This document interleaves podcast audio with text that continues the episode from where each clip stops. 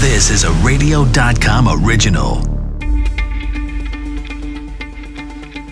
This is Coronavirus Daily World on Pause. I'm Charles Feldman from the KNXRadio.com studios in Los Angeles. And I'm Mike Simpson. Could the president's refusal to concede the election have life or death consequences during the pandemic? According to a group of hospitals, doctors, and nurses, they are demanding the administration share the latest COVID data with the president elect. Remember Sweden? It's that country. Well, it's been used as both an example of everything to do right and wrong when it comes to managing the coronavirus. Turns out Sweden is in the same bad spot now as the rest of us. There are growing worries that a record number of guns circulating around the country, combined with the stress we're under, could bring about a surge in suicides. Plus, a person's trash says lots about their lifestyle, and our trash reflects on how we've been living our lives at home lately. Remdesivir got the emergency use authorization by the FDA. There's growing evidence it might not be that effective. That goes to a larger issue of approvals for all kinds of therapies. Health officials pleading with Americans not to travel during the Thanksgiving holiday, but if you must, and if you must get on a plane, we have some tips on how to make sure COVID doesn't get off the plane with you. But let's first begin with COVID 19 data during this presidential transition period. It's been two weeks since Election Day, and there's still no meaningful communication or coordination between the Trump administration and the Biden transition team when it comes to the rapidly growing COVID outbreak. And the country's biggest medical associations have had enough. Dr. Susan Bailey, immunologist, president of the American Medical Association. So, the lack of communication between the outgoing and the incoming, how critical is this? the frontline healthcare workers in the American Medical Association, along with the American Hospital Association and the American Nurses Association, uh, wrote to the president this morning asking for the release of as much information as possible because we are in the midst of a terrible COVID surge twice as many people in the hospital now as there were six weeks ago. And we believe that information transfer about everything from PPE availability to the status of the Strategic National Stockpile and Operation Warp Speed, that information needs to be exchanged as quickly as possible. All hands on deck. Um, this continues to be an ongoing emergency, and we need to be working together. Do you think this is a matter of, you know, reading it over so you can be prepared to bounce off of it and keep running with it or look at what you want to change or need to change? Maybe I guess it's both. Well, um, I, knowledge is power, in my opinion, and I think that the more um, information that is shared uh, between, you know, our uh, national leaders, the better.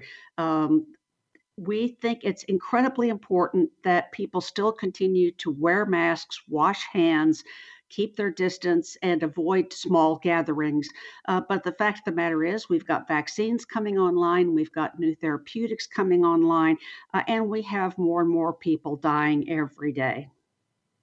Um, would you be dismayed if the days go by and we go from November into December and December turns into the beginnings of January and the level of cooperation still is not there? And then what? Well, um, gosh, I hate to look in that crystal ball. Um, uh, all I know is is that we need to be acting quickly to try to bring down the level of this surge. Uh, I'm just very concerned that we are going to have unnecessary illnesses, unnecessary hospitalizations, uh, chronic diseases that come from having had COVID heart disease, lung disease, kidney disease, liver disease. Uh, and then we'll end up with unnecessary deaths and unnecessary empty chairs at holiday tables unless we start all working together right now. I guess if we're already strained, any chaos at the top when you need an answer fast, if you're trying to get one, is not going to be helpful come January, February. Oh, it's so important that we really all pull together now to fight COVID vaccine. Um, there's some exciting, you know, information on the horizon about new vaccines and, and therapeutics, but um, the communication is incredibly important, regardless of what level it is. If it's from um, the highest levels of government or if it's just between a physician and a single patient talking about how to stay well. Dr. Susan Bailey there, immunologist, president of the American Medical Association. Sweden uh, didn't go for lockdowns and mask requirements throughout much of the pandemic, and depending on the rise and fall of their COVID infection rates, the country has been held up as either an example of the right or the wrong response. Well, 10 months into this, with a new surge of infections ripping through Sweden, the country is looking pretty much like the rest of us right now. Dr. Peter Kasson teaches molecular physiology at the University of Virginia School of Medicine, also a lecturer at Uppsala University in Sweden. So, what's happening over there in Sweden? What's happening right now is we're seeing a, a near exponential rise in cases and the healthcare system is, as in many other hard hit areas, very close to being overwhelmed. And um, people are very concerned. Remind us how things were. They never went to total lockdown. Their group gatherings were allowed, I think, up to a limit that to us would seem strange, like 50 or so. Um, they told people, you know, don't go out as much, but it was kind of on your own accord, right? Do as, as well as you can. Yeah, the the approaches have been um, up to this point entirely recommendation based, and uh, rather than requirements. And most of those recommendations have been relatively lax um, by uh, most international standards, uh, focusing on distance and on washing your hands. Um, I think some of the critics of this policy have said it's it's the best science as of March, and maybe hasn't caught up with what we've learned since then.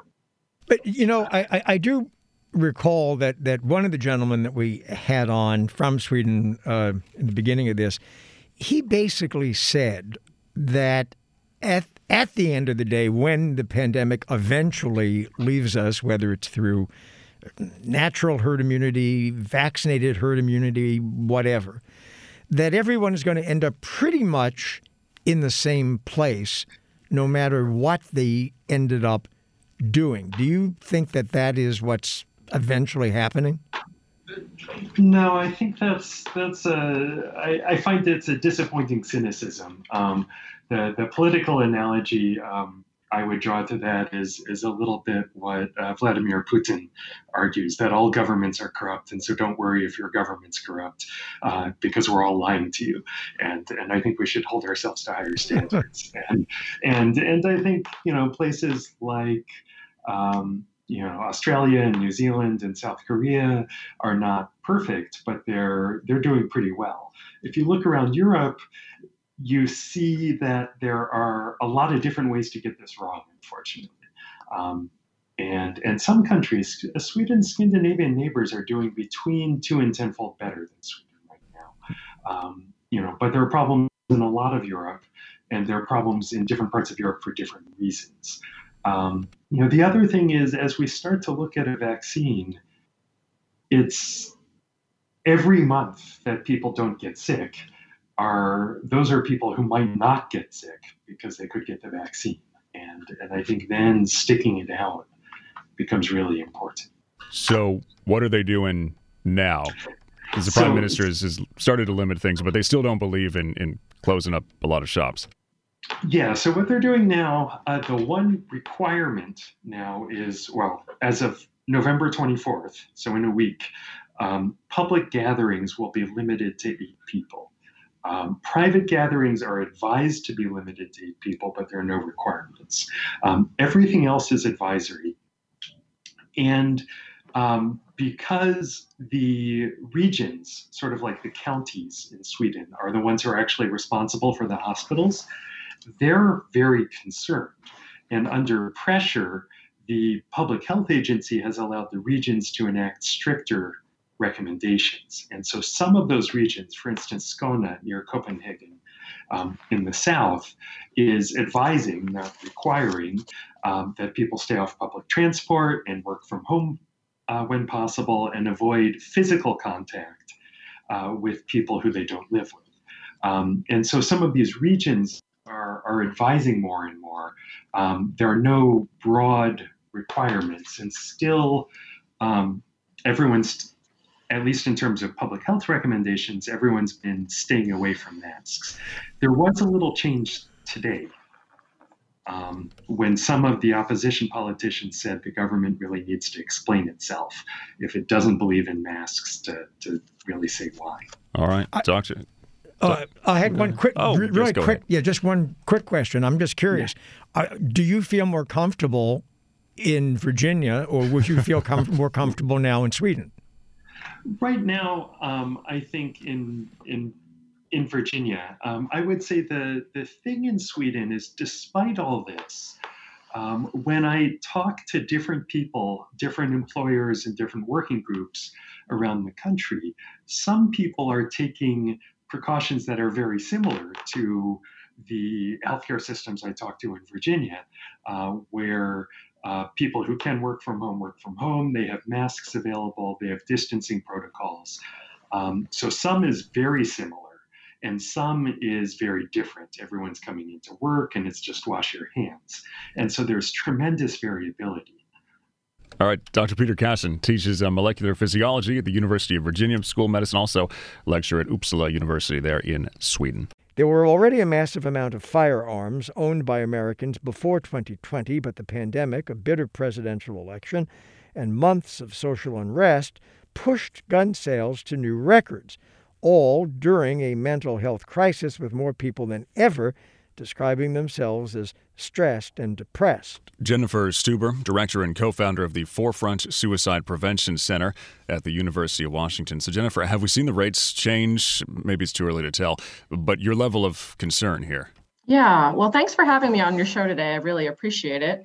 Um, I think, and for shining a light on this critical issue. What I can tell you is, is that it's still a bit too early to tell in terms of the rates increasing in terms of suicide, although we're seeing rates of opioid overdose um, increasing. But what we see is a lot of indicators that would basically indicate that we should be definitely preparing to prevent suicide um, in a major way. Because again, as you mentioned, gun sales are up. Gun sales don't guns don't cause suicide, but when you have someone who's in a mental health crisis and they have easy access to fi- to a firearm, that can be a, a bad recipe. Um, we know that people are, you know, the data suggests that there are more people calling the suicide prevention hotline, using the text line, that there are more people with severe anxiety and stress. So these are all the ingredients for a perfect storm. But why it's so important to have me on the show today is that we can talk about ways in which um, this doesn't have to be a foregone conclusion. Um, And and you and you anticipated uh, the question I was just about to to throw at you, which is so we have all of these indicators, so we kind of suspect that the weeks and months ahead might lead to a dire situation. So what can be done to head that off? Yeah. So what can be done? I mean, the, the first and foremost, what can be done about that is we need to uh, take a renewed focus. I think all of us that first three months of the lockdown were probably all about like self-care and building community and connecting with those we care about and checking in on those that we're worried about. And I think I, I suspect in addition to the fatigue that we're all experiencing related to the pandemic and the lockdown, we're also experiencing that fatigue around taking care of ourselves and others in the way that perhaps we were in the beginning. And I think we got to get back to that place um, of, of, again, especially checking in with those that we're concerned about, um, any signs um, that might worry you, such as a, a change in behavior, like not going from being someone who doesn't sleep a lot to um, suddenly sleeping a lot more, or vice versa. Somebody who um, has changed their diet dramatically, um, somebody who is a lot more stressed and keyed up, or very with or withdrawn, or speaking about being a burden.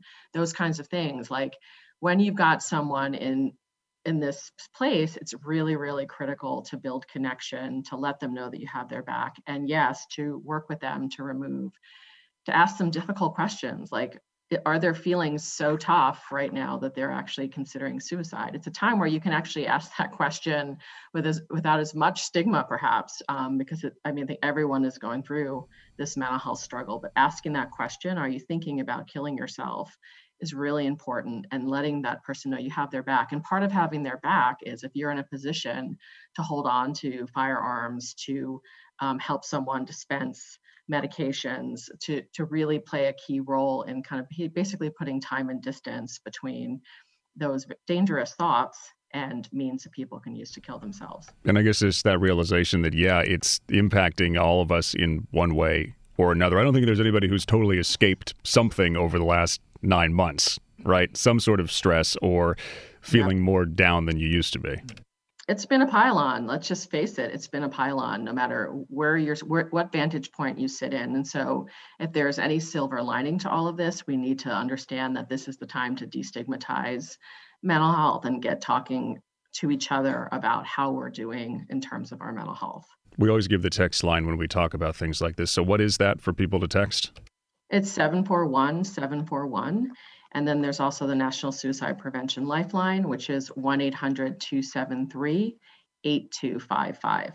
Jennifer Stuber, Director, Co founder, Forefront Suicide Prevention Center, University of Washington. What's in your garbage says lots about how you live. So goes the saying after nearly 10 months of an ongoing pandemic, what does your trash say about how you're living? Well, for one thing, your trash can is probably getting fuller faster with all of the time we're spending at home, while trash levels at bars, clubs, concert venues, and office buildings, of course, way down. We don't often think about our trash, but like uh, so many elements of our society, trash is changing in 2020. David Biderman, CEO, Executive Director of the Solid Waste Association North America. So tell us why the trash is changing. So the trash it's not that the trash is changing, what's changing is where it's being generated because businesses and schools and offices are closed. Uh, people are at home and they're generating more waste in the residents in their homes and much less waste in the business sector. Uh, and so we're still generating the waste, we're just doing it in different places. So we're living at home more, we're getting more takeout. The salad box or the, let's face it, hamburger bag I used to get at work, I now have at home, and my trash can fills up faster. What does that mean for everybody who's out there taking that trash and putting it somewhere? Well, the sanitation industry, the waste collectors are really, you know, demonstrating that they're an essential uh, service during the pandemic. Residential volume was up as high as 20, 25% above normal earlier this year. It's probably up about 10% now. And it, has been stressful to the system to collect all this extra trash, manage the recyclables properly, and get the job done. But the industry's done a great job so far. Is there a a, uh, a different way of collecting trash now because of the concern? You know how people are wiping things down and they get really aggressive about, you know, if they go shopping, they want to make sure everything is sterilized. Uh, by definition, trash isn't, but is there a different way now of having to collect it? The trash is collected the same way, but the pandemic has provided us with an opportunity to message to the industry how important it is to wear gloves and to wear other personal protective equipment. It's a dangerous industry to begin with. There's a, unfortunately a lot of collisions, a lot of accidents. And the pandemic has provided an opportunity for us to make sure that the safety messages are getting to the front line. And we're very pleased to note that the number of fatal incidents this year is down compared to last year for the industry. Can you recycle some of the PPE? I mean, people throwing their disposable masks in the recycling bin, and what happens to it then? So that's a problem. Uh, those masks are not recyclable in curbside recycling programs. Unfortunately, the, the masks are, are made out of a material that just doesn't make it through the MRF into um, a plastic bale, and people should be treating those masks or the gloves that sometimes are being used. Those are really garbage, and they need to be put in the trash. We're seeing a, a, an uptick in the volume of masks in our recycling facilities, and unfortunately, a lot of people are just tossing them on the ground, and we really don't want that kind of litter to start happening. Has there been an issue in parts of the country with people who collect the trash perhaps being more apprehensive about doing it because of the pandemic? Um, there was at the beginning of the pandemic when there was more unknowns about how it was transmitted, some concern about getting it uh, getting exposed to the virus through the trash. Uh, the scientific data seems to indicate that the virus doesn't live in enough of uh, density to transmit to somebody who's picking up a garbage bag. Uh, we are telling our customers to always put everything in containers, in bags. We don't want a garbage collector, you know, coming and picking up loose trash, and maybe there's something there that was used by somebody in the house an hour earlier, and that person has COVID and doesn't even know it. So we always tell people to please make sure your trash is in a bag and is in a container. How much does the average person generate each day? So the average person generates too much trash. That's tongue in cheek there. Uh, the actually the U.S. EPA just last week issued its most recent report on municipal solid waste, and Americans uh, generate nearly five pounds per person per day of municipal solid waste. Per day. We are very good at that. Yes. Wow. Five pounds That's per a day. lot. All right. Uh, people, don't do that much. David Biderman, CEO, Executive Director, Solid Waste Association of North America. President Trump received the antiviral drug remdesivir as part of his treatment for COVID 19. He claimed it was almost a miracle drug for him, and the president quickly oversaw the FDA's emergency use authorization for remdesivir for COVID patients. But since then, the record on remdesivir's effectiveness to treat COVID 19 has been decidedly mixed, and the FDA's rushed approval looks a little questionable. Dr. Ravi Gupta, internist, national clinician scholar, University of Pennsylvania, wrote an op ed in the New York Times about this. Before the pandemic, a drug that uh, might be effective, that wasn't always the standard, right? Yeah, well, first, I'd just like to say thank you for having me. And I'd also just like to acknowledge my uh, the other person, the other doctor that I wrote this with, Dr. Reshma Ramachandran. Um, yeah, no, I think that's a great question. And that's sort of what we try to get at in our article. Um, you know, I, I guess what's important to point out from the get go is that what we're advocating for is a stronger FDA. Um, and we want the FDA not only to ensure that drugs like remdesivir are safe, but that they're also effective. And we want it to be, um, you know, we want to be more confident that it is effective. And we think that with remdesivir, it may have been a bit rushed in terms of the approval. Well, and, and I want to be clear for listeners uh, you're not saying, or are you, that remdesivir is is not effective, uh, or are you? No, so I, I think that's a great question. I think that the evidence is mixed. Um, but the one study that shows that it is effective show, showed that it reduced the length of hospitalization. So patients wouldn't necessarily need to be in the hospital as long if they'd been given remdesivir. But it hasn't been shown in multiple studies to reduce the risk of dying from COVID. So, with this and other things, when it comes to that, you know, emergency use authorization, emergency is in the title. So, does that give it a little bit of leeway when you're looking at something? And, and this is what they're doing, right? They're looking at things and they're trying to figure out what can work because we're not left with a lot of options right now. So, some of this is rushed by necessity. Absolutely. This is an unprecedented pandemic, and I get it. Um, we, you know, all of the lives of my patients, my family members are at stake, and so we understand that there's also imperfect information, and if we have some options available, we should try to use them. Um, but we we try to get at this in the article as well, which is to say that you know we also have been able to show that dexamethasone, which is a steroid that's been around for a long period of time, has been shown to be effective for patients that have COVID and are in the hospital, um, and that this is more a conversation about where does the FDA end up after the pandemic, and we don't want its standards to show that a drug is safe and effective to be further eroded. Um, when we're in a situation where we don't necessarily need the same level of speed that we need in a pandemic.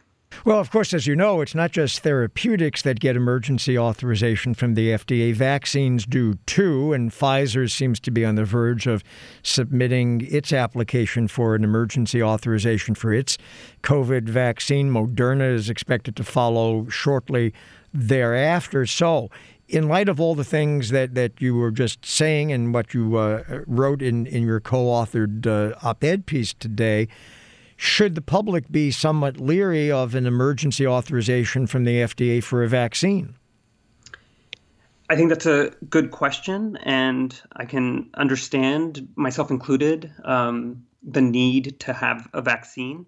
Um, but let me just say that you know, I, with respect to vaccines, I feel quite confident that the FDA has been taking and will continue to take the right steps in terms of ensuring a vaccine's safety and efficacy. Um, an emergency use authorization in a pandemic like this is entirely uh, reasonable. Um, and as long as the FDA continues to be transparent about it, which it said when it comes to vaccines, it will be. Um, you know, a couple of weeks ago, it held an advisory committee meeting where it leans on experts to help sift through the issues related to a vaccine emergency use authorization. Um, there's been news that it will have an additional advisory committee meeting in the next couple of weeks, uh, given that Pfizer and Moderna are uh, uh, have a vaccine in quite advanced stages. So as long as the FDA continues to be transparent, I think there's no reason to believe that a vaccine uh, won't be safe uh, and effective. Dr. Robert Gupta, internist and national clinician scholar, University of Pennsylvania, has that op ed in the New York Times, looking for a strong FDA. Health officials across the country urging people to stay put during the upcoming holidays, but that is not stopping many Americans. Travel surveys show millions are still planning to fly to their Thanksgiving destinations.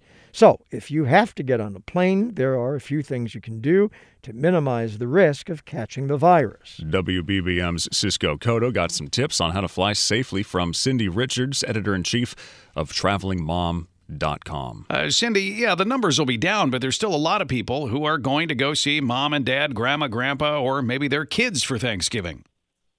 Absolutely. Starting with all those college kids who are off at campus right now and they want to get home for the holidays.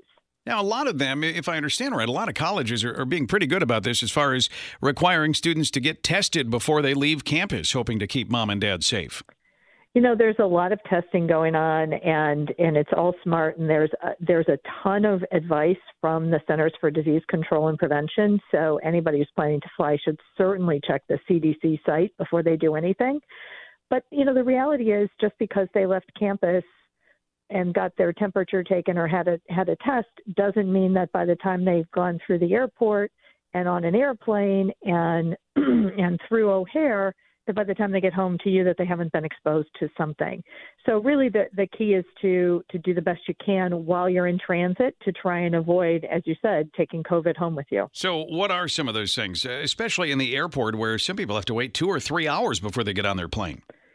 Well, my my biggest tip is always, especially if you're traveling with kids, is you don't have to wait at the gate where your airport where your uh, flight is leaving from. So if you're leaving from gate 12, but uh, and and you know there are however many 170 other people that are getting on that plane too. They're all crowded at gate 12, but maybe at gate 15 the flight just left and it's completely empty. So walk down there, take your Clorox wipes, clear the you know clear the uh, the armrests, and um, make sure that you feel comfortable sitting in that seat. And, and wait there. Just make sure you're either listening for the announcements if you're close enough, or have the app on your phone so if there's an uh, announcement about your flight, um, you don't end up missing it because you were being so good at being distant and so socially distant from everybody else. What about at the check-in gate? I mean, that's once you get through it. What, what do you do uh, any way that you can stay safer as you're checking in? Well, I think contactless check-in is big. Um, download your download the app for your airline and check in online, and use your phone as your uh, boarding pass. You don't have to touch anybody. They won't take your phone from you. Uh, you just hold it up to the light to, to work. And, and then when you go through TSA, touch as little as you can going through TSA. You know, I, I don't know about you, but I have never, ever seen anybody clean a bin at TSA. So don't put your keys and your wallet in those little buckets. Tuck them in the side of your carry-on and just run your carry-on through on the belt. Don't put it in a um, don't put it in a bin if you can help it. So anything that you're taking off, including your jacket, your gloves, your hat, whatever, tuck it in your suitcase if you can, so fewer of your possessions are out there in public. So when you're on the plane, I, I always wonder, even pre-COVID, I always wonder, uh, do you turn that air vent on so that it's blowing on you, or do you not turn it on? What, what do you do with that thing? Well, I think right now uh, the advice, the best advice, is to turn it on full blast so it's blowing on you. So in other words, you're you're blowing the air away from you. So it's blowing on you and then away from you um, to keep the airflow uh, um, away from you as opposed to coming to you. You know, it's um, I hardly ever do it because I'm always freezing on airplanes. But this is the time when you just want to take an extra wrap and bundle up and keep the thing blowing on you. And you know, the upside of wearing a mask is it can get hot. So you're going to be warmer on the airplane. You'll be happy to have the vent blowing on you, and it'll be safer for COVID. As if we didn't have enough reasons to love Dolly Parton, she's playing her part in the fight against COVID 19. Turns out the country music legend donated a million dollars to Vanderbilt University's coronavirus research team.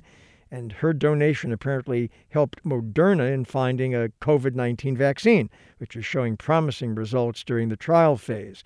The official preliminary report on the Moderna vaccine now credits the Dolly Parton COVID 19 Research Fund as one of the support. I saw somebody on Twitter. Actually, a lot of people ran with this one. They said, insert vaccine for Jolene, and it won't ever get out of your head. Oh, Just, that makes sense. Yeah, to the yeah. melody of Jolene, but now it's vaccine. So thank you, Dolly. Vaccine, vaccine. Oh. National treasure. Yeah. You can find us on the radio.com app, Apple Podcasts, Google Podcasts, and Stitcher.